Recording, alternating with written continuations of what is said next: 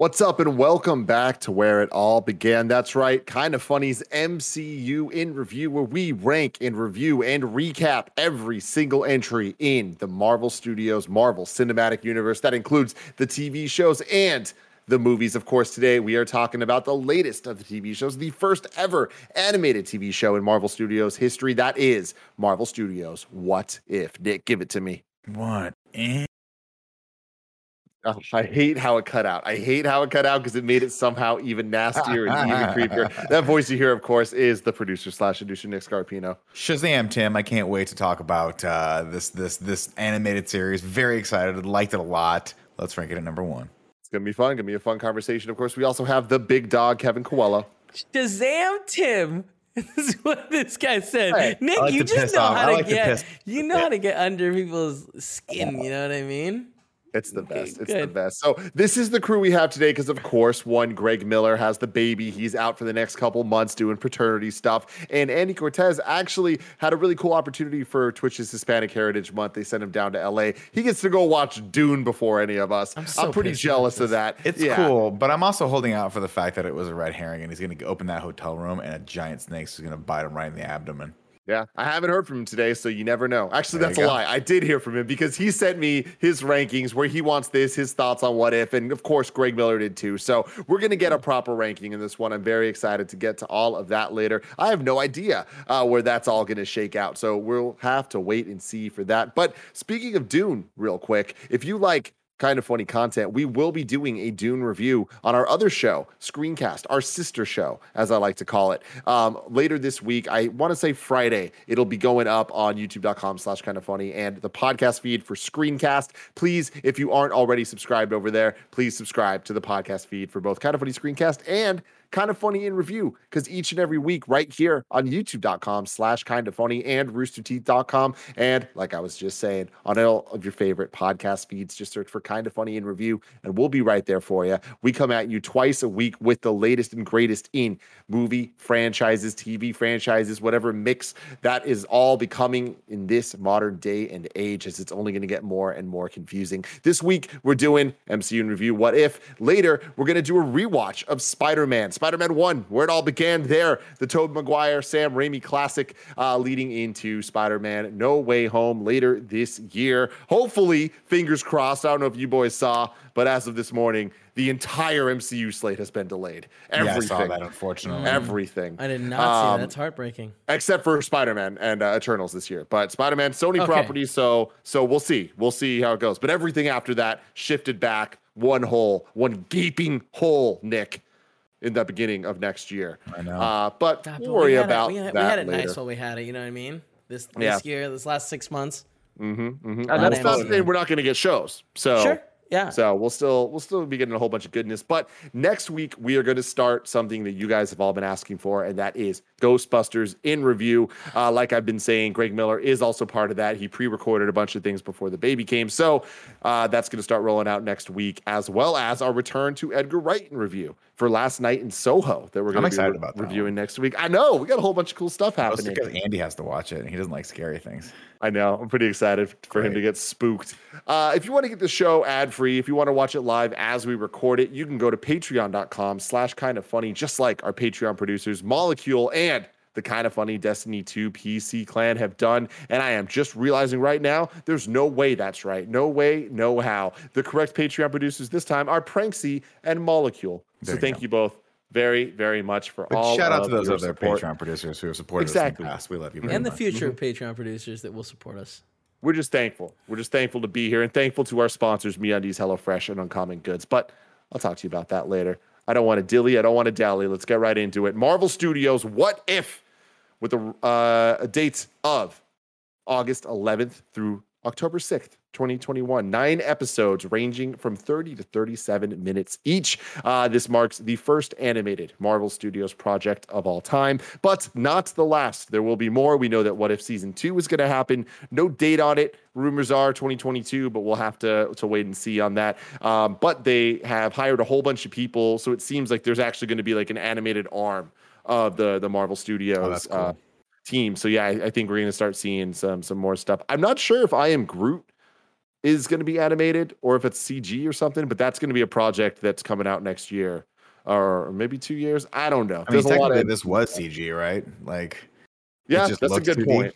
Yeah, Yeah, but I'm talking more proper live Right, right, action proper, CG, like, whatever yeah, the hell yeah. you want to call that. Uh, this was created by a man named A.C. Bradley and directed. Every single episode was directed by Brian Andrews. Brian Andrews contributed to works such as Star Wars Clone Wars, not the Clone Wars, the OG Genndy one. So that's oh, pretty cool. cool. The 2D one. That's cool. Mhm. And Samurai Jack, My Life as a Teenage Robot. And I was extremely excited to see he directed many episodes of Jackie Chan Small Adventures. Oh, okay. One of the greatest uh and like cartoons of all time. I love it a lot. So that's very very cool.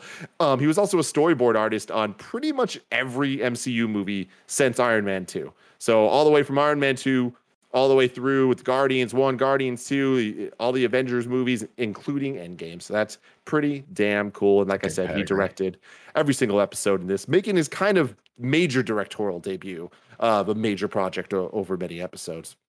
The music was done by Laura Karpman. And that's all I got for you because we don't know the budget of the show and there is no box office because it is a TV show. Mm. How do you feel about that, Kev? You look you look concerned. Oh no, I just found something online that I wanted to share with you that has nothing to do with anything, but I'm going to share it to you Great. right there. Thank you. I honestly needed to see this today, Kevin. Thank you for that. No For audio problem. listeners, Nick, can you please describe what you're looking at? in as much detail as Uh, possible. Audio listeners, we are we are looking at a picture of one Vin Diesel uh, with his arm around a live statue of Groot, uh, and they both have the same vacant look in their eyeballs. It's almost like if you blink, you're like we're not sure which one of them is live and which one of them is a fake person. You gotta love it. You gotta love it. The only thing this Uh, is mi- the only thing this is missing, Tim, is Paul Walker just kind of ghosted over to the left over his shoulder. Maybe Happy Creative maybe- Sunday. Yeah, exactly. yeah.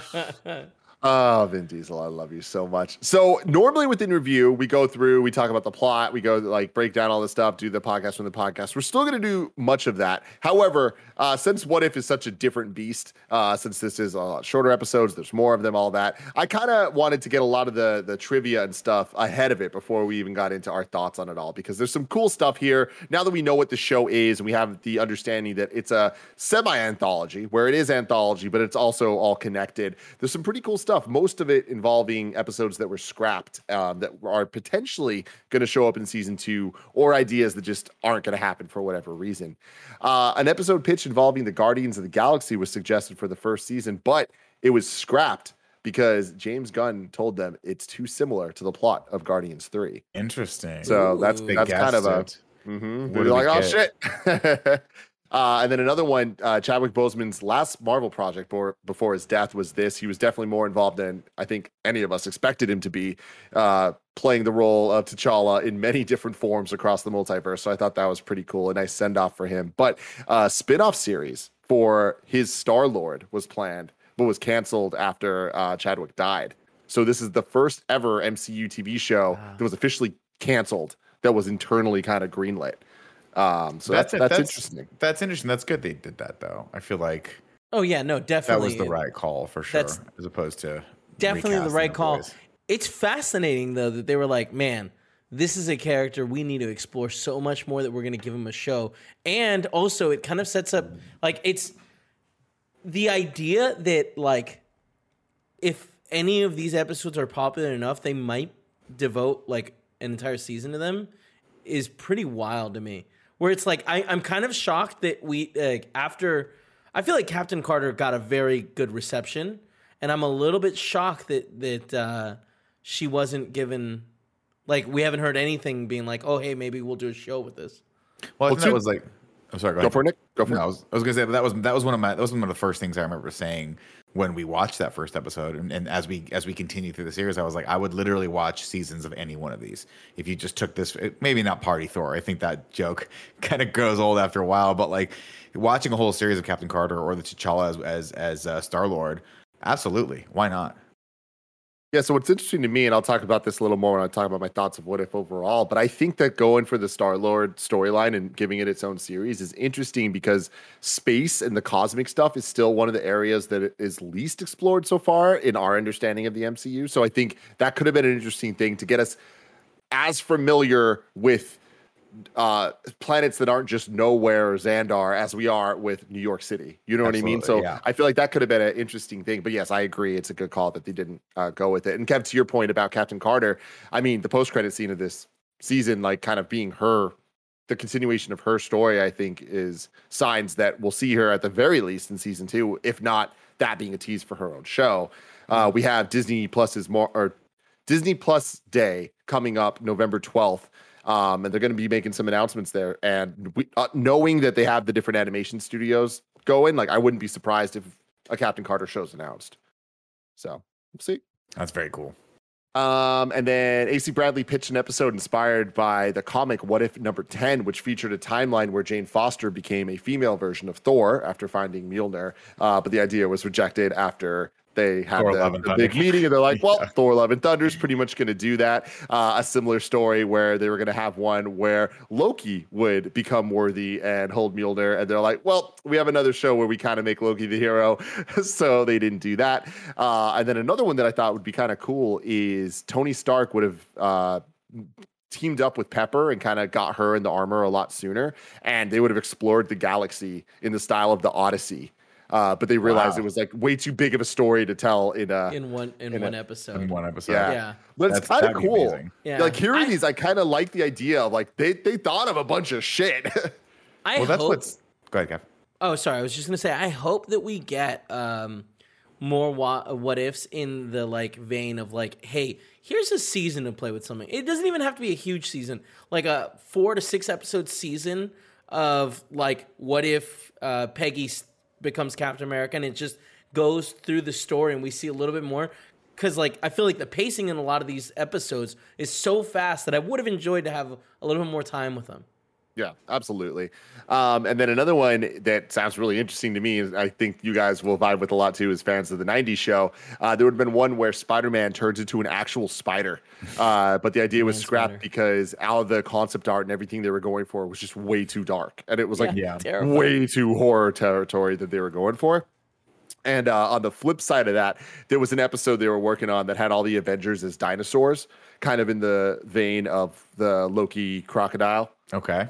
You know, where it's like in the That's- yeah, yeah, multiverse, anybody you could be anything. Like there's Right. versions of you out there, whatever. But it got rejected because they're like, this is just too silly. Like it's just not, yeah. it's not working.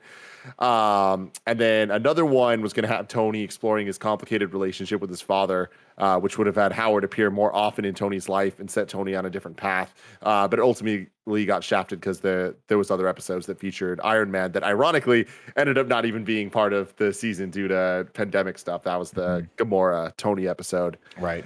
Uh, and then a random fun thing here is I'm unfamiliar with the Rocketeer, Nick. Sure. I, I know the box art. Do you have any info on what the Oh, I- Rocketeer is? I remember the movie. It was about uh, a, a pilot who finds a test rocket that's basically trying to that the Nazis are trying to get in America, and he straps it to his back with a cool little helmet, and he becomes a superhero called the Rocketeer.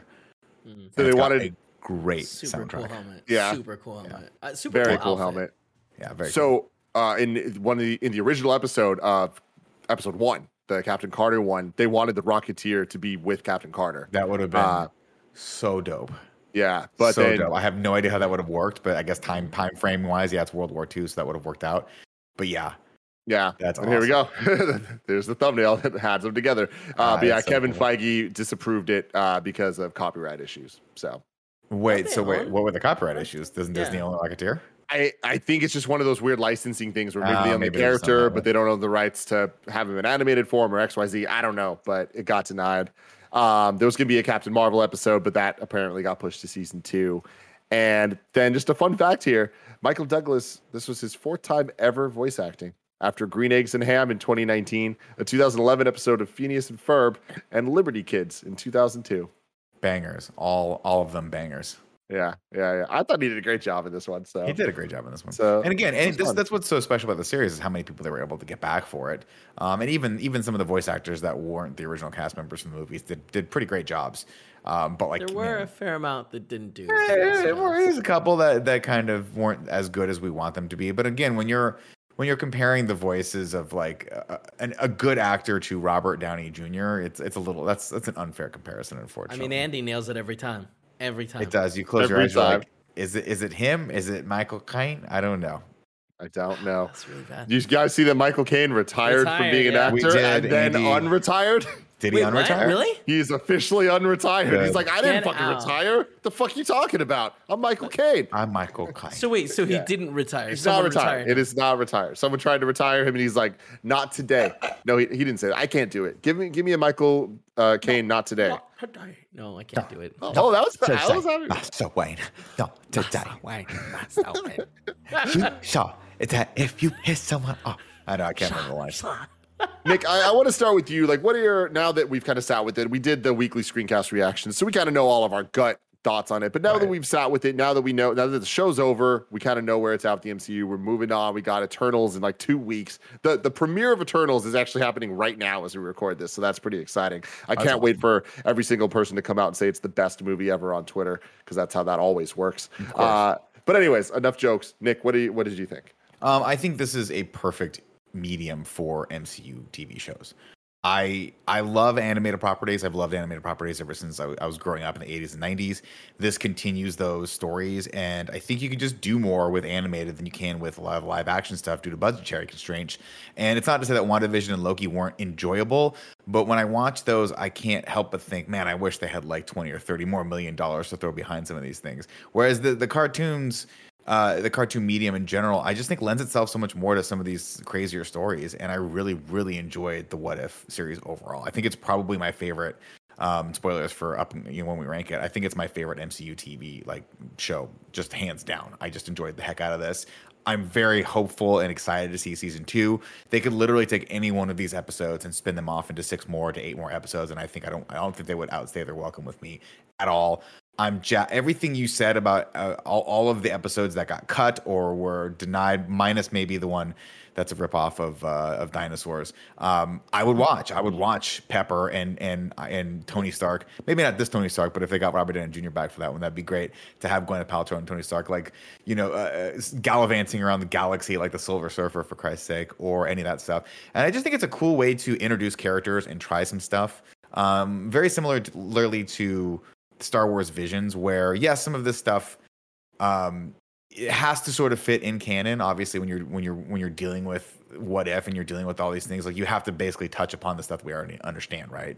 Um, but you can also have some fun and you can try some shit. You can have t'challa be star lord right? You can have uh, ant-man's severed head be uh, uh, flying around with the cloak of um, what do they call it? The doctor strange's cloak. Levitation. Yeah levitation. And you can you can have some fun with that stuff and it doesn't have to have these like um, world altering canon altering moments or, or, or, ramifications. I just i loved this. I it, it's one of the few things I've watched in a very long time where I'm like, oh, I immediately want more of this on TV. Kevin Coello. Um, when we were watching the first episodes, there were a couple moments where I was like, "Oh man, the, the this jump that they did it seems like kind of absurd and like cartoony." And I feel like the more we watched, the more of that kind of was happening, and uh, it it kind of takes me out of the moment. I understand that like because it's an animation they can do crazier things. But i felt like so many times they were going like they were jumping the shark with whatever they were doing where it's like you know um, uh, what's an example? Uh, doctor strange now has got like just becoming uh, so many of the like characters seemed so far from who the the characters that we know and care about are uh, so a lot of times we there are moments where I'm just kind of like, I don't know that like I like I do think Thanos could have been won over with the argument, but like I don't like how jokey they're making it with it with the T'Challa like convinced him to stop trying to kill half the universe. Um, so it was just out of all the, the the shows that we watched, this is definitely not my favorite one, uh, or the series that we've watched that MCU's made. Um, I really want to enjoy it, and like some of the the the episodes, like I was so certain that I was gonna love, like the zombies one, because I really like the zombies um, comic or the, yeah comic line. Mm-hmm. Um, but when I was watching it, it just didn't it didn't do it for me. Uh, I felt like there were a lot of missed opportunities that they went and like it's totally okay to create a new story out of an existing I you know like thing like the zombies, but I just didn't love where they took it. And I felt like by the end of the season, like every episode was getting a little harder to watch. Um, but once it hit the end, it there were some redeeming stuff, and like that's you know everything is thrown out at that point and like they could do whatever they want so they have some cool moments but they also have some ridiculous moments that like don't make sense or it's like well if they have infinity stones you could go to another universe and get infinity stones and use them against him uh, so, you know there's the, like questions like that that get thrown out mm-hmm. and um, another issue i had was the pacing uh, i feel like a lot of these episodes are hurt because of the like time restraints they have. I kind of wish that maybe have longer episodes or uh, like more episodes that are more than one part uh, instead of just being the finale. So like let us understand how the character we know becomes the character that you're portraying. Um, and then other than that, uh, I, I I thought the animation style was cool, and uh, it like a lot of the things that we see are really cool and like it's so cool to see like Hulk facing off of uh, you know someone we didn't expect.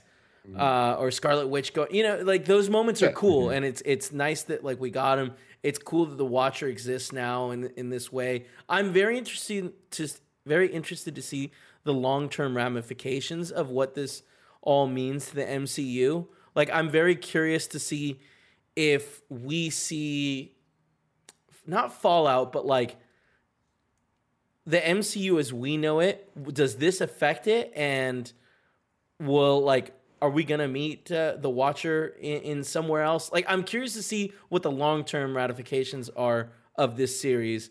I'm definitely still interested for season two, but uh, I'm a little like each episode lost me a little bit, and at the end they got me back. But uh, we'll go over that more. Nick. Go ahead, Nick and I can see I can see a lot of those criticisms, right? Like, and that's and that's fair, right? I think I do think a lot of the stuff was rushed. Um, I do think that some of the action and some of the comedy went dipped into a little bit more of the slapstickiness. Um, the one thing I will say is to to counter your argument about the characters not feeling like they are our characters. That worked for me only because we are dealing with this what if scenario. We're dealing with these like different alternate realities, and so in my brain, I'm like, it kind of this isn't the Thanos we know, right? This is a different Thanos potentially that was maybe a little bit more amicable. I don't know. Um, but I just like that they have a little playground they can experiment uh, with all that stuff. And but I'll agree. Like I, I, think I wish each one of these episodes. Actually, I wish a lot of these were just full length movies. I would have the the, the Vision storyline in general. I thought is so interesting, and what a cool use of the concept of like very simply like what if vision was was the person that got all the infinity stones together how how different would that be i just that's that's terrifying and awesome all at the same time i'm sorry not vision excuse me ultron um is what i meant to say uh that that right there to me is just like what why i get so excited for the future of this series is you can do anything you could actually just keep retelling like if you'd have told me hey they're going to retell the, the infinity uh uh gem or the infinity stones uh, storyline again, I'd be like, I don't know, that's kind of we've been there, done that. But this is just a new enough and cool enough take on it, um, and and a, and a terrifying take on it. Because like, what's scarier than Thanos? Well, okay, this incredibly smart uh, robot that can that gets so powerful that he realizes there's like a, a space between dimensions where there are these super beings called Watchers.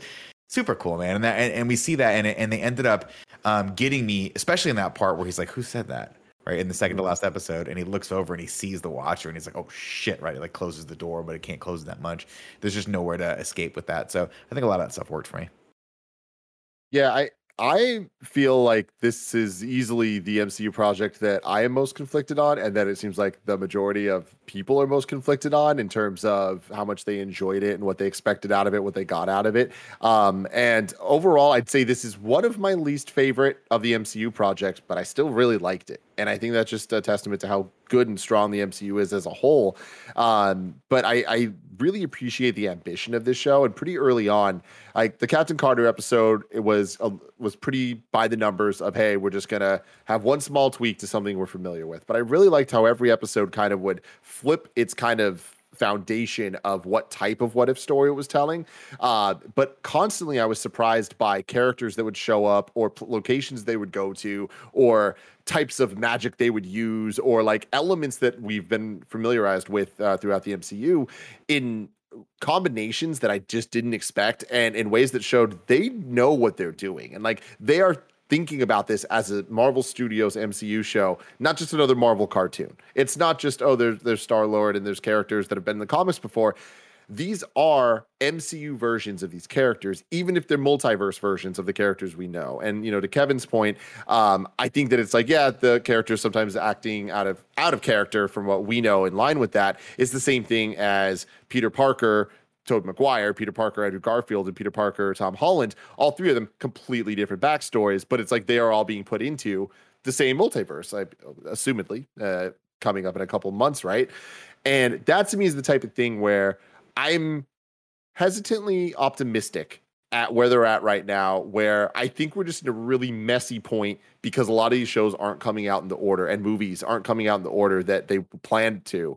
Um, so I think that a lot of this multiverse stuff between Loki, Doctor Strange 2, and uh, Spider Man No Way Home, What If, and all this stuff, I think if the pandemic didn't happen, it'd be a lot simpler and cleaner where certain terms like absolute point and nexus point in the rules that I care so much about would feel a bit more consistent. Whereas right now, it kind of feels like everyone's playing by the same rule book, but the language they're speaking is a little different. So, like, that to me is kind of rubbing me the wrong way that by the time we get to the end of this, it weirdly feels inconsequential, uh, even though everything they're doing is the most consequential thing to just open the MCU into a MCM of like opening the multiverse. And I really appreciate the, and I think I'm alone in this. Like, I like the pace of these episodes. I like that it kind of gets in, gets out, allows us to kind of fill in the gaps. Like, I don't need to see the whole movie of First Avenger. I, I know what happens. Like, right. I can understand where you're going at. Just show me what's different. Show me the highlights. Show me the greatest hits. And especially when it's going to go into a story that kind of gets everyone together. I don't think they necessarily stuck the landing, um, but they didn't mess up the landing. And I think that's the the biggest problem I have with What If as a whole is that at the end of the day, it did what I'm looking for from these projects, whether they're movies or TV shows, and that's introduced me to new elements, ideas, and characters that I want to see more of in the MCU. And The Watcher was awesome. Can't wait to see more of him.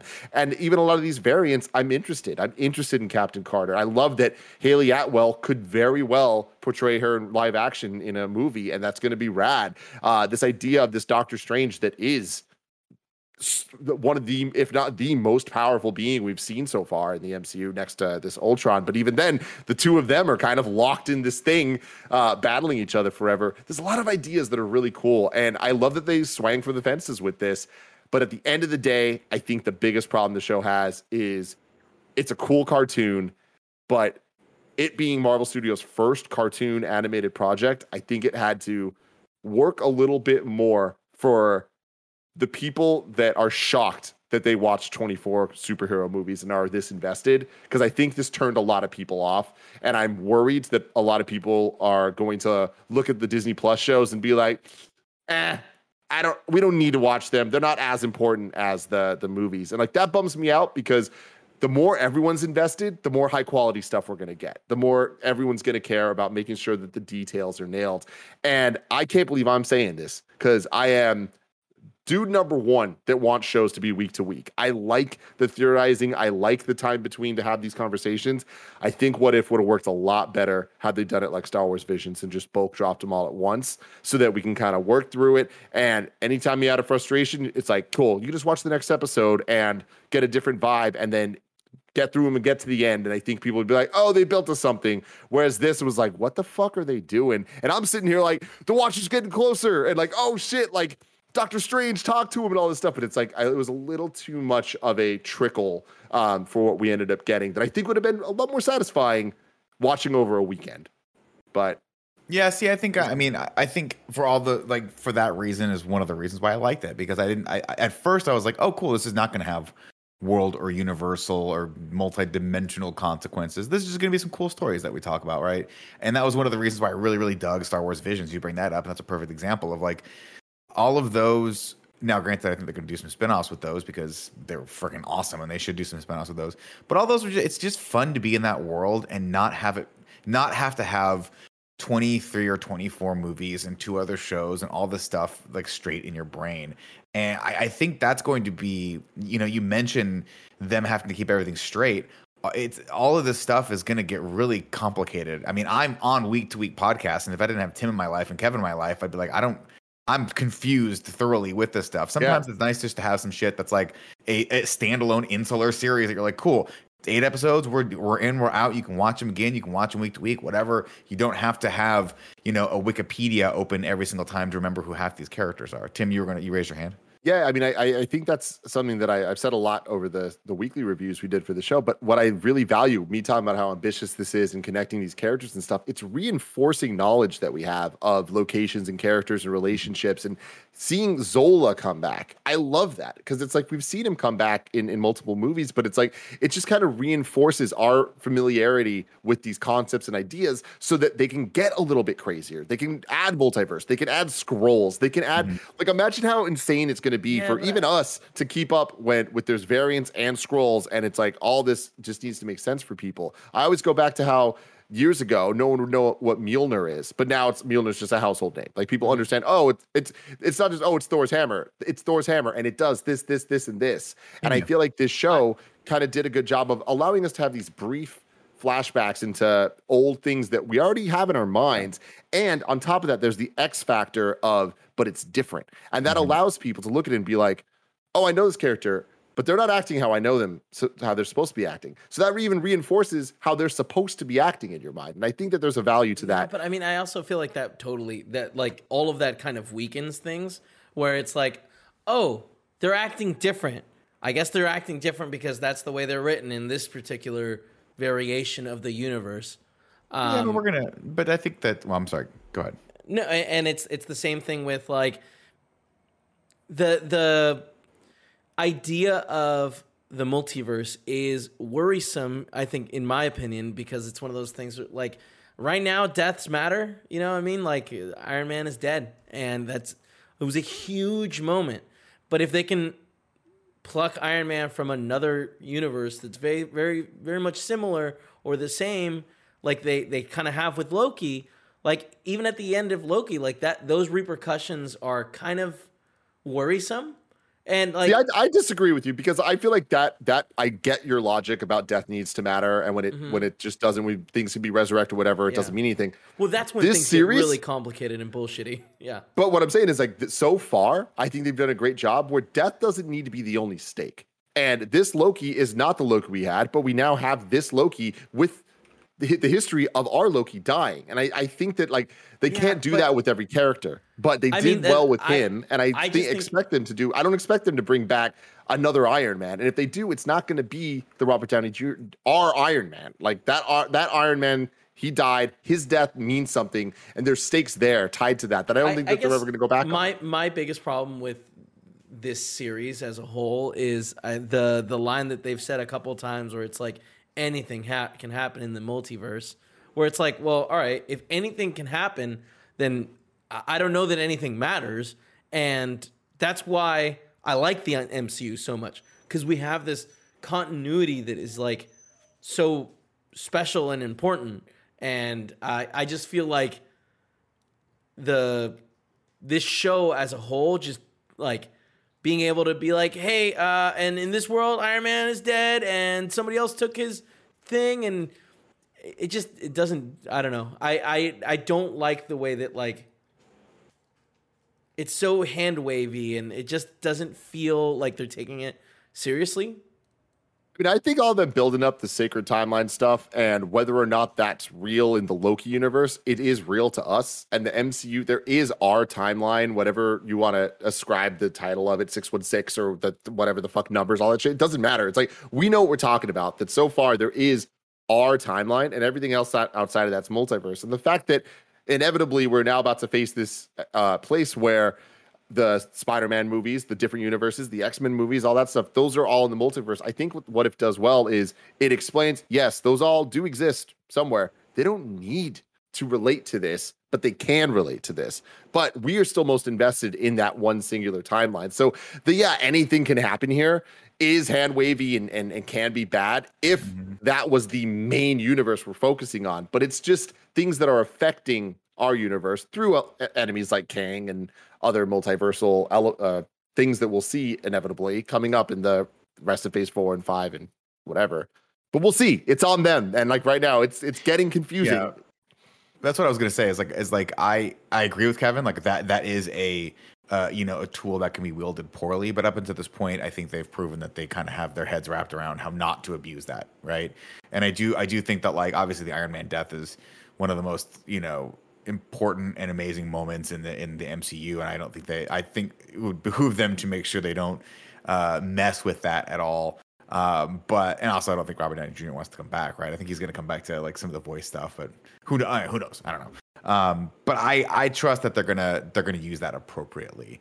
Um, but also to Tim's earlier point, right? Like these stories to me are, are fun, and I don't again I don't need them all to be world ending. I don't need people to be dead to, to die and stay dead forever. I think it's kind of fun that they can play around with it and bring like Doctor make Doctor Strange a bad guy uh, and have and have some of these uh, different twists on these characters with this one. But I'm also I'm also just assuming that the that there's not a ton of like um, lasting consequences coming out of the animated property. Yeah. It's going to be interesting. We'll we'll see how it all shakes out. Before we move on any longer, let me tell you about our sponsors. This episode is brought to you by Uncommon Goods. If you're on a mission to be the best gift giver ever, this season, it's never too early to start looking. No matter who you're shopping for, Uncommon Goods is the place to find remarkable and truly original gifts for anyone. Some of the cool things I got recently were the there's a baseball park map pint glasses that I got for one of my good friends, James Burke. He doesn't know it's coming yet. But he is going to absolutely love the Oracle Park one. Uh, and also, Gia got this puzzle that is really cool. Puzzles are always a fun thing, right? Uncommon Goods looks for products that are high quality, unique, and often handmade. They have the most meaningful, out of the ordinary gifts anywhere, and with every every purchase you make, Uncommon Goods gives $1 back to a nonprofit partner of your choice. So make your holiday season stress free. Check out their selection of thousands of items. To get 15% off your next gift, go to uncommongoods.com slash kinda funny. That's uncommongoods.com slash kinda funny for 15% off. Don't miss out on this limited time offer. U-N-C-O-M-M-O-N-G-O-O-D-S dot com slash kinda funny. We're all out of the ordinary. Uh, next up, shout out to Me Undies. Are you afraid of the glow in the dark? Well, shield your eyes because the new MeUndies Halloween just dropped dead. If there's one collection you don't want to ghost, it's this one. I always love uh, MeUndies. I always love their themed collections, and I especially love when they get fun, like with the Halloween ones. We're glowing in the dark, baby. MeUndies are made from natural fibers sourced from beechwood trees, making their micro-modal fabric soft, breathable, and dangerously cozy. And I can attest to all of that. Of course, even right now, wearing my MeUndies shirt, my lounge pants, my undies, and socks. I love the micro-modal fabric all over my body. It is so soft, and I love being a big soft boy. You can get your your spooky season up and haunting with five new prints I See You, My Boo, Tricks and Treats, Lazy Bones, and Lazy Pumpkin. MeUndies has a great offer for you first time purchasers out there. You can get 15% off and free shipping. To get 50% off your first order, free shipping, and 100% satisfaction guarantee, go to meundies.com slash morning. That's meundies.com slash morning. And finally, shout out to HelloFresh. Spooky season is also extra busy season, but one thing you can take off your plate is meal planning and grocery shopping because HelloFresh is here to keep you stocked and chopped. They deliver pre measured ingredients and mouth watering recipes directly to you. We're talking fresh, going from the farm to your door within a week. So you get the convenience without the sacrifice in quality. HelloFresh offers fantastic variety with over 50 menu and market items to choose from every week, including vegetarian vegetarian, so it works great for Paula and Kevin, calorie smart, and even gourmet options. And they're bringing out all the fall options too, like one pot broccoli, mac and cheese to make weeknight meals super easy. That sounds fantastic, and I really, really hope that I get to try that one. Cool Greg's been using HelloFresh, Blessing's been using HelloFresh. Kinda Funny is a HelloFresh family. Go to HelloFresh.com slash morning14 and use code morning14 for up to 14 free meals, including free shipping. That's up to 14 free meals, including free shipping at HelloFresh.com slash morning14. Use code morning14. So I reached out to you guys and Nick, or sorry, and Greg and Andy, and I asked everybody to rank the episodes from one through nine of most favorite to least favorite. And I'm pretty interested by the responses. I took all of them, I tallied up the numbers, and I came up with the Kinda Funny ranking of what we thought of the episodes.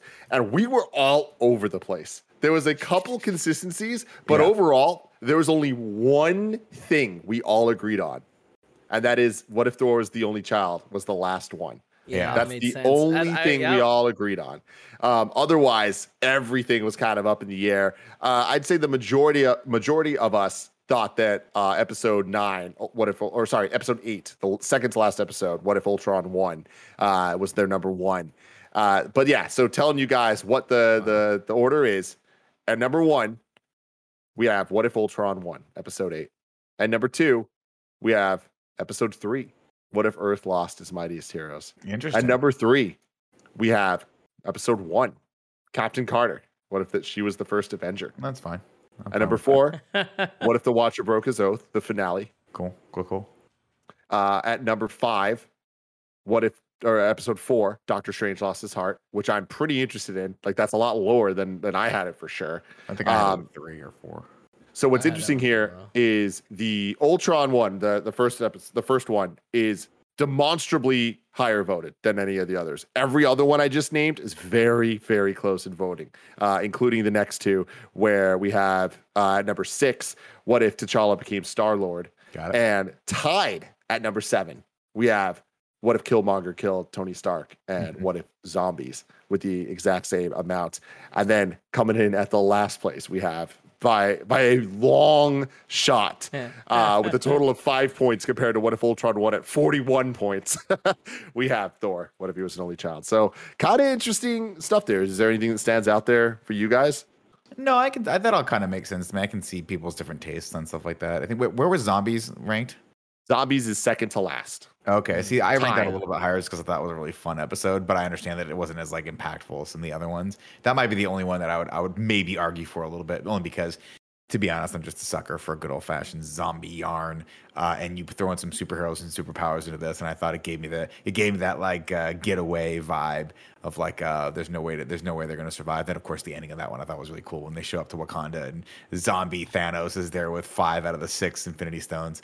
Yeah. Um, but no, I think for me, Ultron one being number one, I thought that was just a really, really cool setup episode for uh, you know, as as as part one of the one two punch. Um, and it was also correct me if I'm wrong, but it was the first sort of time we're like, oh, okay, this all built into this, right? Like every single thing was going into this, and we're sort of getting a our head wrapped around that. Like this actually is a series that's playing into a finale, not necessarily one off episodes, right? Or was that? I mean, there was hints, but it was Hints, definitely the most uh, direct because the episode, the Party Thor episode, did end with Ultron uh, coming in and the Watcher Yeah, I being guess that was- confused.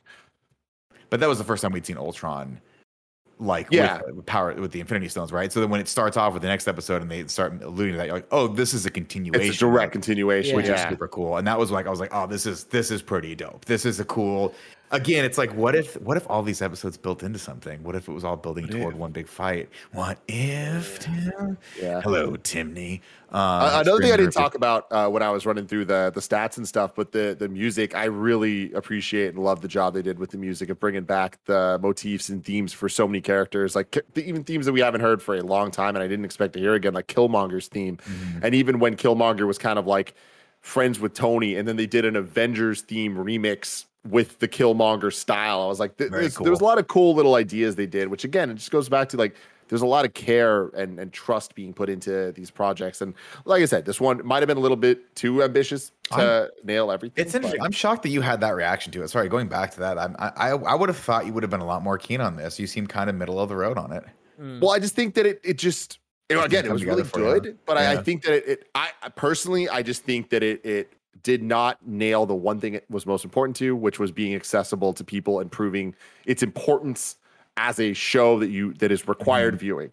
And I still think it's required viewing. I just don't think that it did a good job of expressing that to the audience over nine weeks. Interesting. Uh, I think that now, now that it's all on Disney Plus, I think it'd be a much.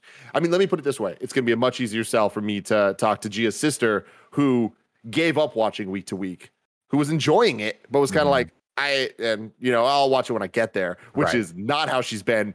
Someone who is newly addicted to the MCU. I now I can go to her and be like, "Hey, it's worth watching. Keep going." And I think she's going to have a really good time. I do I do wonder that, right? I wonder if it hit from the get go had been like, hey, this is all uh, tied into itself. If you had known that from the get go, because then I would have been super intrigued, and been like, how the hell are all these going to be? How Well, they kinda yeah, how but. I feel like themselves? yeah, I, I feel like it it being revealed that like oh they're gonna pull one character from every episode. Like I, I kind of feel like that's not necessarily enough because it's like all right you get the vibe like this is what like this is the main character of this episode this is how they act. Sure. I thought it was cool. I mean, I'm also a sucker for like rebuilding teams, right? Like alt versions Totally. of, of the Avengers. I thought that was super cool. Um, but anyway, sorry, back to the list itself. Um, so Doctor Strange was at number four, right? Is that what that was? Or number three? Hold on, actually, let me let me confirm. Uh, Doctor Strange is at number five. Oh, number five. I would have thought that would have been higher. I thought that was a Yeah. really powerful episode. It's a really good episode. I, I think a lot of it comes down to the Doctor Strange story, specifically the first Doctor Strange movie. I don't think really hits with a lot of us. Well, I mean, Um, that, I really the, be- like it. the beginning of it is so it goes by so fast, right? They kind of like we're, we're we're to the car crash pretty quickly there, but I And we deal was- with it Yeah. for Yeah. the majority of the The- episode. the absolute point in time thing where it's like no matter what she's gonna die feels so much like suddenly they're changing the rules of time traveling in this universe and See, the thing there, um, Kev, which I've been confused on too, is Mm-hmm. my understanding now, having talked to people, it's that it's an absolute point in that universe that it has no to yeah happen. and and i understand that but um and like i get that it's paradoxically like like he wouldn't become who doctor strange the you know magic man Supreme. sorcerer Magic supreme Man. Magic Man, i pulled something i grabbed whatever you i did, could did. yeah El Um, Diablo, and the Magic Man. uh, he, like he wouldn't have been, been able to become that unless he got into that accident or if she died. Um, but it's just like I feel like that breaks what the MCU has already created for time traveling, like the rules that they set, uh, or at least it didn't do a good enough job explaining things. Like I wish we had a little bit more exposition in that scene or in in that episode to like make things fit right because like that's that's I put that one second to last for me, and that's the biggest reason because like I just feel like they what the, what they um they're messing around with the rules too much in a way that like it didn't do it for me. It it kind of breaks the episode when it's like, oh, I guess he's just stuck in this loop and now he's gonna go further back. That's kind of where I my get lost. my there. thing with that though is that I feel like we're still at a point that there aren't rules and that it's just the rules from characters' perspectives. So it's Eh, Yeah, like Tilda but, I mean- Swinton, the ancient one, like saying her whole thing about the flow of time, like she's responsible for the time stone. So like her views on how it all works and what's important versus what's not important, I think would be very different than like what we see in Loki, where there's multiple facets to play where one, the time doesn't mean shit where they are. There is no time. It's everything and nothing at once. But then also there is the TVA that's trying like they have these goals. Those goals have now changed. Like I think that it again, it's confusing because of the order of these things coming out. And I I do agree that at the end of the day, it doesn't seem the best right now and it does seem inconsistent. But I believe that Kevin Feige wouldn't allow that to happen without it eventually being like, okay, here's why though. See, I liked. I understand where Kevin's coming from on this one. I, I get that they're like, it feels like they're sort of rewriting the rules specifically for time travel, which is something that you kind of have to nail down for your audiences. Other than otherwise, it's going to feel very loosey goosey. But I'm sort of coming at this episode as one of my favorites, just from the th- sort of thematic relevance of that absolute point, right? They put that stake in the ground and they say you cannot change this, and it's the thing that destroys the character. And I thought that was such a compelling little one-off story to tell, right? No matter what he tried, no matter how many people he started killing, um, he could not get past this one point until it, it until it cost him everything. And I thought that was a really really cool kind of journey to be on. Kind of, I mean, really messed up journey to be on, right? Like really very dark story, and obviously we see the character itself from the from the character design getting darker and darker and darker as he, as he looks forward. And what is I, what, do they, what do they call him? The Strange Supreme. Yeah, yeah. Cool. I, I do wish cool. that that episode had gone a di- little bit differently, where it became that he became obsessed with like becoming more powerful and kind of forgets that he's doing all of this to save her. I think he kind of does though, right? Like he, it, it, I mean, it's no, not. He, he always keeps her in mind, but he is obsessed. There is a level of obsession there. But like the the obsession is so that he can fix the time, like the the time change, and then he goes back and tries to fix it, and that's when he breaks the whole universe and everything mm-hmm. kind of like melts into black. I mean, don't forget he also has to kill himself, right? The last person he has to kill is the alternate or like the broken right, apart version split, of him, yeah. which is such a fu- screwed up thing to have to do in an episode. But I also love that that's sort of like we see that, and then we see sort of his redemption arc, which is that he has to now be the the gatekeeper or the prison guard to this this pocket dimension that he's watching Killmonger and and uh, what's the uh, Hydra soldier or the Hydra guy? Hydra Stomper. Uh, oh, no, Arnim Zola. Zola. Arnim Zola. Yeah. yeah. So he's got Zola, and he's got to watch. He's got to watch over them for all eternity as they're like locked in battle, trying to figure, trying to grab those stones. Uh, I just think that's a cool little payoff for that whole story, which is like a little redemption arc for him, which is why. but like maybe pluck the stones out of that moment, and then now that both of them don't have the power, you know, then you're not gonna watch them. Just put them in a dark dimension. I mean, just take the stones away from him. That's what I'm just, saying. Just yeah. destroy Zola and be like, cool, we're good. Put Killmonger yeah, back where he belongs. Go. Uh, I mean, yeah, there's that's that's that's definitely going to be a, a, bigger issue with a lot of these things, is right as as they start, as they continue to educate us on all of the rules of this stuff. You do start to wonder, like it, it does open some plot holy moments, and I think we mm-hmm. talked about that a lot, specifically with the last couple episodes. We were like, well, we've seen Thanos snap his fingers and change reality, right? And yeah. Thanos is is for all intents and purposes, he's very hard to kill, but he is also just of he's a very intelligent being that's mortal, right? But the, they they had the brilliant solution in Endgame of being like, hey, they got rid of those stones, right? Right, but but my so point was like still in the universe though. But my, my point was as we as sorry, we're watching what? this happen as oh yes yeah, yeah sorry. But as but but the issue that I think we had a little bit uh, toward the last couple episodes was like we are now you know, we've watched all these. We're smart enough to understand sort of like how these stones work, and we've seen them work in way different ways. So it's kind of weird that like Avengers could go against Ultron, even with this like spell that Doctor Strange or Strange Supreme has cast on them, and and have anywhere close to any like chance of making it out alive is kind of ridiculous, right? Yeah. But they so we had to sort of that was one disappointing thing. And Timmy talked about how we had to sort of like it didn't quite stick the landing. That's the thing that didn't quite stick the landing for me was that we have that wonderful moment in Infinity War where they go to Knowhere and they're like, "Oh, we beat him," and he goes, "No," you, and you start hearing Thanos laugh after Gamora thinks she's killed him, and it's not. He's just altered reality and rolled back time. Whatever they're seeing is just totally. When you got yeah, when you and they turned, yeah, it turned into bubbles. Think about what president. he did with the Reality Stone. It's like Thanos. What the fuck are you doing? Are you He's Michael Myers in Halloween? You oh, yeah. big fan of theatrics. Like, but, like I, was, I, mean? I, rewatched Infinity War like uh like last week or so, and like when you think about what he does with the Reality Stones, he turns things into butterflies. He turns things into bubbles. He turns them but into like, like, slinkies and shit. It's isn't like, that isn't that perfect that they're, they're, all like little dumb trinkets and toys? Yeah, that's all they are. You know what I mean? Because uh, whatever. That's all they are to him. But also like I don't necessarily think that he is this malicious. Like obviously his plan is malicious and destructive, but like it's all rooted in, not in his cruelty, but in his like he sees it as mercy, compassion, right? He sees it yeah. as like yeah, his compassion, his love, greater uh. Uh, mercy, yeah, because that's what he he did to his own planet, right? Yeah. Titan. He was like let or attempted. That's what he do. wanted. He was like, let's yeah. let's do this 50-50, including myself and th- they said no, and then Titan falls apart.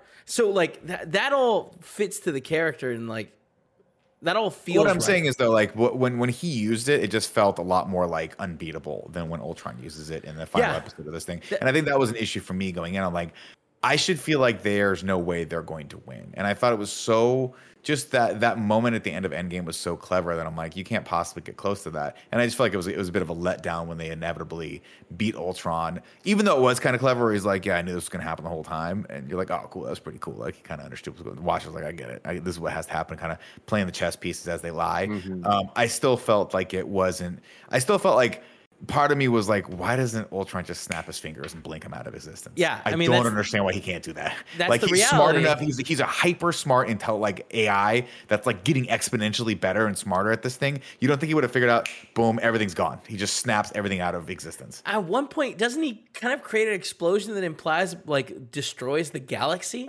Yeah, I And then think they he cut does. back to The them, and it's galaxy. one of those things. What? A galaxy, because that's Yeah, during the scene where they're like what I being mean? cut Where, like- through. the- But like the fact that like we can just be like, yeah, a galaxy is just kind of like, all right, well, so it doesn't matter how big the explosion was. Their magic armor suits protected them from it. You know what I mean? So it could have been Yeah, see- a bedroom size explosion, and I'm it would have okay. been done the same effect. I'm okay with all of that. I, again, I don't love it. I, I don't love how the, the this all came together, and I wish that it was cleaner, and I wish that I enjoyed the way that they did it more than I actually did. I like and think that it works how they did this because we don't know all the rules of how these stones work in different universes. It's not the comics. This is the MCU version telling of these stories. And with what we saw in Loki of like, cool, they're paperweights in the TVA, in this uh, place outside of time and all that. Like, cool, that can affect these differently. We don't know how these stones work when they're in other universes. We don't know that, like, Ultron, no matter how smart he is, if he has the knowledge of how to use them all correctly, he's rapidly learning how to do all this stuff. But we see him going through the, like, breaking as he's fighting the Watcher into all of these different universes and timelines and like moments and whatever and it's affecting those differently so it's like what the where they end up with with strange in particular like kind of becoming this ridiculously OP character that we see throughout his episode and uh, kind of like destroying all the different beasts and stuff. It's like that is something we don't know. We don't know how powerful he is compared to even all of the stones. So it's like him having the shields and stuff.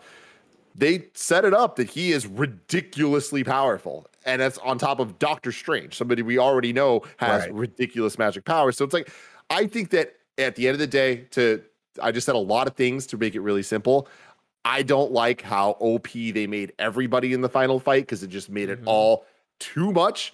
But I think they did play by their own rules enough, and it was OP versus OP. So I am okay with them. Like, well, why didn't they just do this with the stones or whatever? It's like, well, Doctor Strange could counter that because he's Strange Supreme and like he is fucking ridiculously powerful. And they, we don't know how the stones work in these different universes and stuff. And I imagine one day we'll get into that. In, And, in and he does lose, detail. right? You know, you see that moment where all the all of his spells start to just sort of like rip off of people as as Ultron's kind of powering up.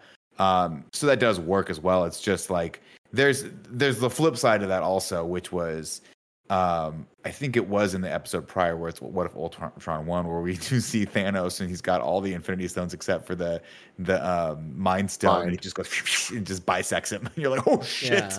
Yeah. Like that was easy to do, which I thought was actually really really cool. I was like, that was not because I was thinking, oh, it's going to be so interesting to watch him go against Thanos. And you're like, nope, that was a nice, Well, see- an, an actual cool subversion of expectations. And what, what's cool with that is like even just following the logic of just what we've seen of the stones, which granted, despite these stones being in so many of these movies, we don't see them much. Like it's essentially Infinity War and a little bit in Endgame uh, that we see them actually used, especially in tandem with each other. And oftentimes we see the color glow of like obviously the green for time or like the purple for power and all that. We'll see the Mind Stone being like worked with uh, in tandem with some of the other things, which allows the Mind Stone kind of allows them to do the snap. You know, it Yeah, allows them to use all the stones together. it's like, And I think that the that's kind of the interesting thing. around- some, somewhat. So it's like you need all of them and you need the mind stone to be able to control all the stones together. And even then, like the different wh- where are you characters we've that from? seen. I'm just saying, I I think that that would make sense for how they Your own they place headcanon, this. Yeah, I'm Headcanon, just like canon. that. There's like I said, there's not much evidence in these things, but like Sure. what we've seen of how they're using them in tandem. Why wasn't he just using all the stones at all time? That's a good reason why. You know, like that, Yeah. and that from there's been now a couple times where that would have made sense where all the stones are only being used when the mind stone's being used, whereas all the other stones we are we're seeing kind of in different tandems with each other. Mhm. Whereas the mind stone's usually powering Vision, Right, right, unless right. Vision's dead for the tenth time. Ugh, poor Paul Bettany. What's he gonna do? What is he gonna do? What's I don't know. I don't know. It's been a great talk. I love this. I love talking about all this stuff. Let, us get into. That's why I'm. That's what I'm saying. You guys are all lukewarm on this series. Look at we we could wax poetic on all these episodes for Yeah, but I- hours on I- end. I- I- the fact that like What's oh you guys are like what happened at the end of Loki? Who cares? That's what I'm saying right The- now. what if Loki- number uh, one? Yeah, I, that's the thing. I think each one of these shows that we've seen so far, their ending has like a purpose. Like, right? I mean, the first uh like Winter Soldier, no, Captain America and Falcon is no. God, I'm so close. Falcon, Winter Soldier and, Falcon. the Winter Soldier. Oh, There it the other is. way. Yes. There it is. Close, close.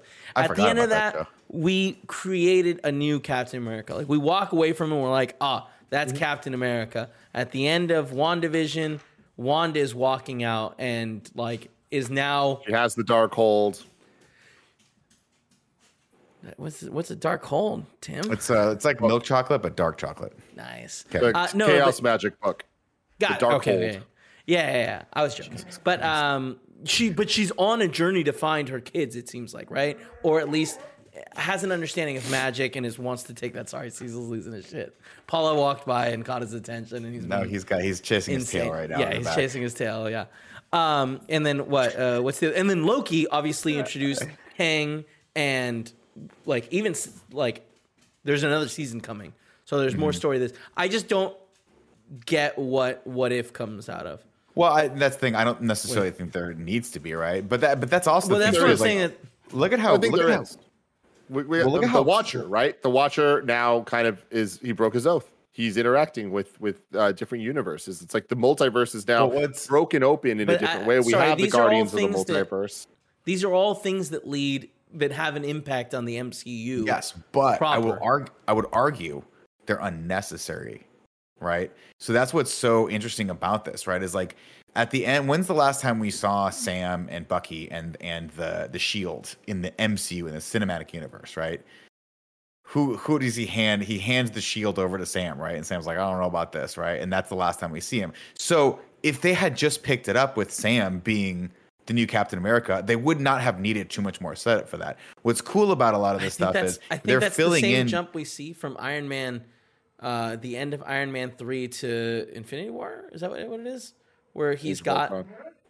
Age of Ultron, where, where he's once again in Iron Man, and we're like, that's weird. In the last movie, at the end of it, he's giving up Iron Man, and now he's back in. You know what I mean? Like, there's a gap Yeah, there but- that doesn't. But again, those those are easily explained, right? You don't need eight hours to explain why why the guy. But I that's think Iron that's Man one of the- one of the Iron Man reasons- suit's Iron Man again, right?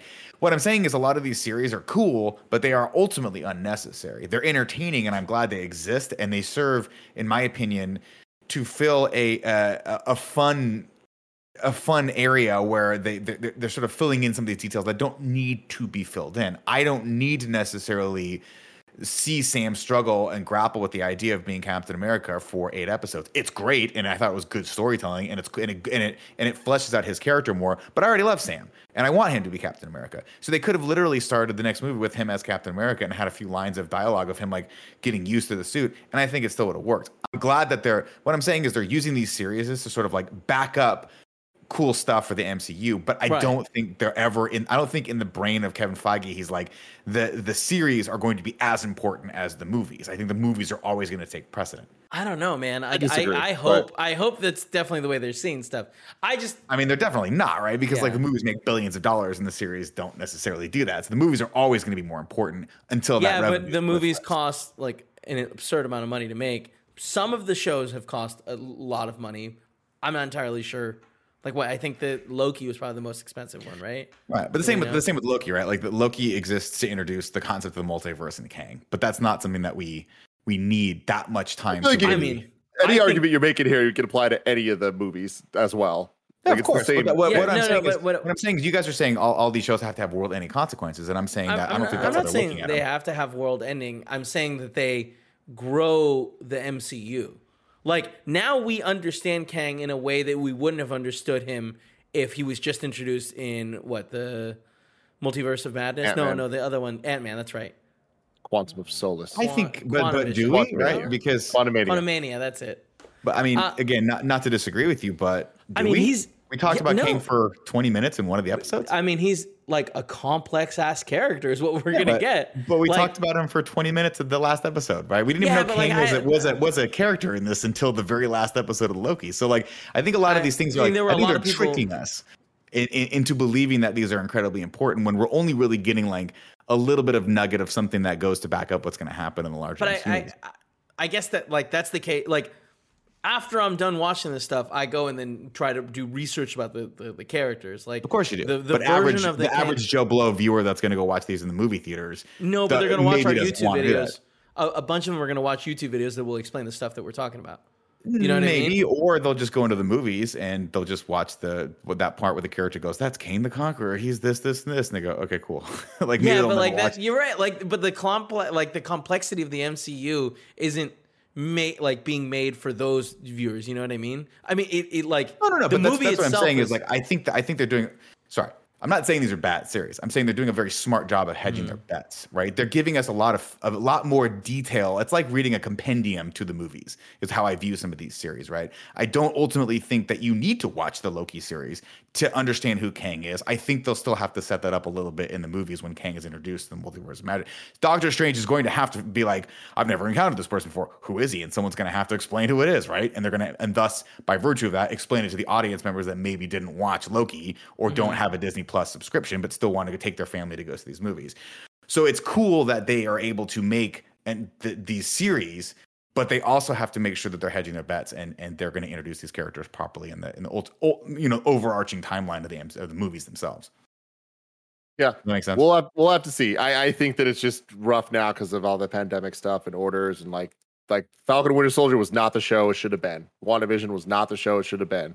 By all accounts, Loki was the show it should have been. So I'm expecting us to get more Lokis in the the future, hopefully. Uh, but the future's so far away. Nick, can you hit me with haiku and review, please? Seven syllables in the middle. You got five for the first and last line. If you're not poetic, no need to sweat it. Haikus don't need to rhyme. I say haiku in review. What haiku in review? Everybody now.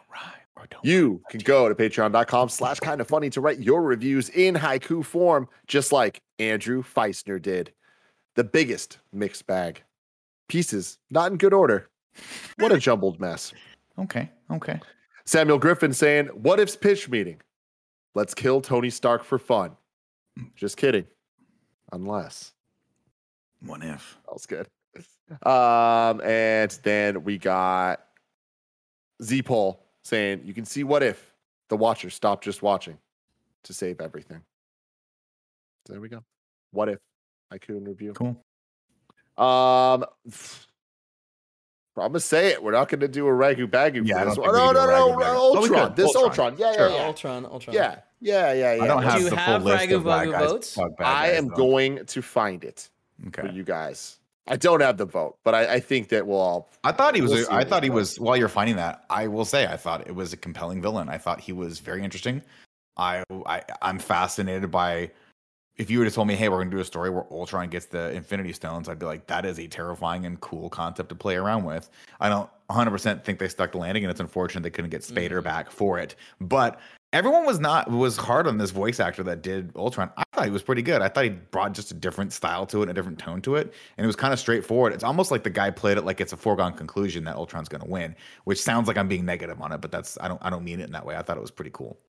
Yeah, I also didn't have an issue with his voice. I just wished it was Spader. Like I Oh, feel like yeah, that would have that would have Spader's got such an iconic classic voice, right? He's up there with with a lot of the other great voice actors of the day or voices of the day. Yeah. Sure. I, I enjoyed him a lot. I, I thought that he, uh, the fight scenes he was in were fantastic. I, I thought that there was a lot of like spectacle, really cool uses of the stones. I thought his story was was very engaging. I was in it the entire way through. I think it got a little too OP. The fights got a little too grandiose and big, and like a little too heady. Of like, what is happening right now? And it kind of lost me there. And at the end of the day, I just think that we didn't get enough time throughout the series building up just the villains. Having the two episodes was nice, but I do think episode eight was much better than episode nine. But having said that, I still think I would rank, rank him pretty high. I mean, I'd rank him higher than OG Ultron. Oh, me too. Well, I, I mean, too. I don't. I don't think I'd go higher than B. So yeah, where now let's Class. let's see where we even want to start here. We have the S tier, A tier, B tier, C tier going from there. Let's let's go. We'll start at the A tier. I don't think he's going to be S tier. Definitely not S tier. I agree. Um, A tier starts with He Who Remains from Loki slash the TVA, Fucking- and then ends with Mysterio from Far From Home. Ugh. Yeah, he's like Mysterio's definitely better than him, right? What what is B tier? Then B tier starts with Baconator from First Class and ends with Ultron from Ultron. Ultron. I think it's bro. above I mean, Ultron. Yeah, so I definitely think it's B tier, right? I mean, I would argue. I could argue I that he's could, more. I could argue for A. I could argue. I could argue A. that. I think he's. I think he's a much more compelling villain than Mystique or Mysterio, not Mystique. Sorry, Mysterio. Mysterio. And I like Jake Gyllenhaal. I thought that was cool, but I mean, Yeah. I, I thought the concept behind this and, the, and I- his motivations were fascinating and terrifying. The I mean, fact that he I, I was think able to find this- a multi-dimensional pocket where the Watcher is hiding in and break Yeah, through he- it and kill he him is cool. He just found it because, like, what the computer got like. I, I don't even know like That's- how he that's found Ultron's. He just, thing, though, so I he don't just had think that's a bad five thing. five stones, and that made it so he could magically, for convenience sake, hear the Watcher. You know, like like what I don't know what the like I to me he's so OP and yet so like stupid about what he's doing with his powers. Uh, that it just uh, it's it, he's Well, not ranking very high. I mean, I guess it depends on your touchstone for like what makes a good villain, right? But like at, at a certain point in this series, I was like, that is. The- It gave me that feeling when you were a kid and you're watching like a horror movie of like the, the bad guy, like you can't get away from it. And I got that feeling when I was watching What If Ultron Won. I got that feeling when they're fighting. I'm like, there's no way they can beat this guy. And I think that's a really cool accomplishment. I think that speaks Yeah. to the setup of the character, and I think the acting of the character is there.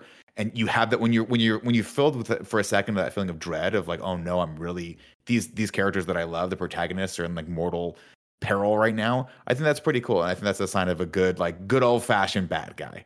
Mm.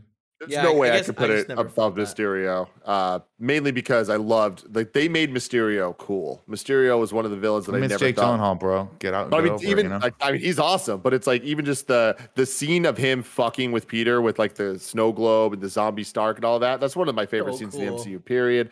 Um, I like that. At the end of the day, Mysterio Never it. wins. The movie ends with him exposing Peter Parker, like uh, and like making it look like he's a Mm-hmm. murderer. Like I think there's a lot of, of really cool stuff there. So I can't What's- go that high. So I then don't think B he's- tier, B. Uh, if Is me and Kev win that out, so he, he'll be in B tier somewhere, unless he's even Mhm. lower. But I, I, I, say he's B. I could see him being top B tier. So that's my thing. Baconator from First Class. Let me read Not these to you guys. Yeah. Let me read these to you and see if you think that he is better than all of them. oh my god, I uh, thought you said Bacon Guy. Greg is insane. I know. Yeah. this is to be clear. Kevin Bacon Got in it. first class. Yep. Got it. Uh, I, I want to just reiterate that I urged us to purge everyone that isn't MCU Can't out of it. this list Can't do to it. make that it would make it a much better list.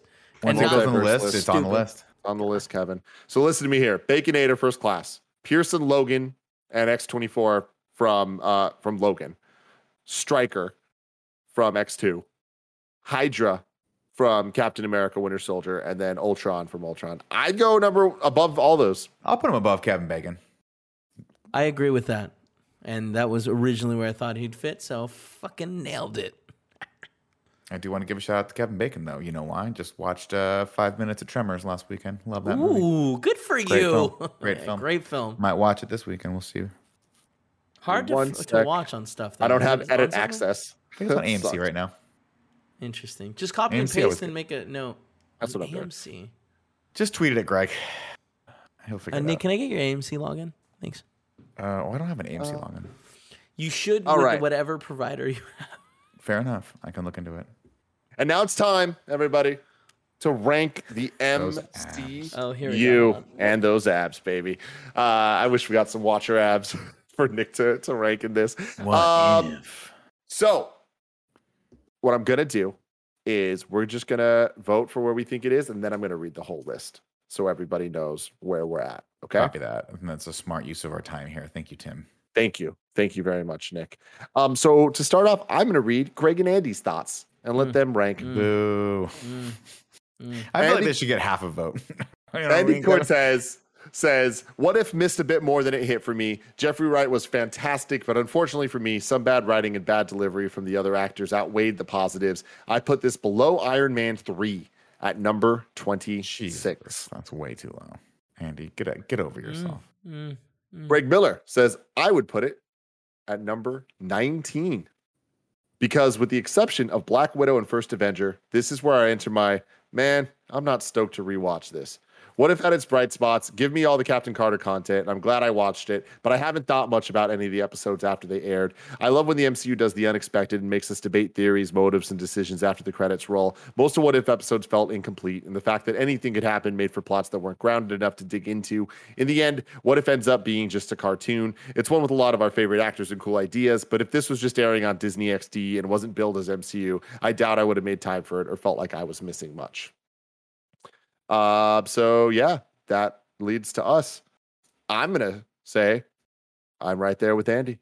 Number 26 Wow. under Iron Man 3 uh, and above Hulk. I think that this is one of the weaker MCU projects. Again, I really, really enjoyed it, but I do think it has more in common with Hulk, Thor, and Thor 2 than it does any of the, the movies above it. Interesting. Um, I let me go next. I would put it right above Dark World. Oh, shit. It did, yeah, it didn't do much for me if I'm being honest. And by the end of the season, it really was a drag to watch these episodes. Um, I don't think if we were uh, like, and this is me being completely honest, if we were doing interview, I don't know if we weren't doing interview, or you know what I'm saying. I don't know that I would have like continued to watch this season after like the third or fourth episode. Nick Scarpino, take us home. Uh, I mean, I would obviously I'm going to get outvoted here, but I would put this much higher on the list. I think that um, this is for me a really fun, like kind of classic style cartoon, and I know that I, I was I don't know I'm, maybe I'm filled with nostalgia here, but I think overall it came together a lot better in my opinion than Falcon and Bucky. Um, I didn't love the protagonists, or excuse me, the antagonists in that, and I just felt like a lot of that uh, was was most of the strength of of Sam and Bucky hanging out together, and that just wasn't enough for me to for it to be super memorable to me. Um, although I do love uh, Sam's journey to to becoming Captain America, which I think was the sort of the core of that one. But I think this one overall came together better than honestly. I think it came together better than the majority of um, the MCU series that we've seen so far. But I can't put it above most of those movies. So I'd probably put it at number seventeen, right above Falcon and Bucky. There we go. So that means the new MCU as it stands for the next couple weeks until we return with the Eternals. Uh, number one, Endgame. Number two, Infinity War. Number three, Homecoming. Number four, Civil War. Number five, Ragnarok. Number six, Winter Soldier. Number seven, Guardians 2. Number eight, Loki. Number nine, WandaVision. Number 10, Avengers. Number 11, Guardians 1. Number 12, Shang-Chi. Number 13, Iron Man. Number 14, Far From Home. Number 15, Black Panther. Number 16, Doctor Strange. Number 17, we got Falcon and the Winter Soldier. I was going to make fun of you, Kevin. I decided not to do it. So there you go. That's yours for the day. Number 17, Falcon and the Winter Soldier. Number 18, Captain Marvel. Number 19, Ant Man and the Wasp. Number 20, Ant Man. Number 21, Black Widow. Number 22, Iron Man 2. Number 23, Age of Ultron. Number 24, First Avenger. Number 25, Iron Man 3. Number 26, give it to me one last time, Nick. One and question Thank mark.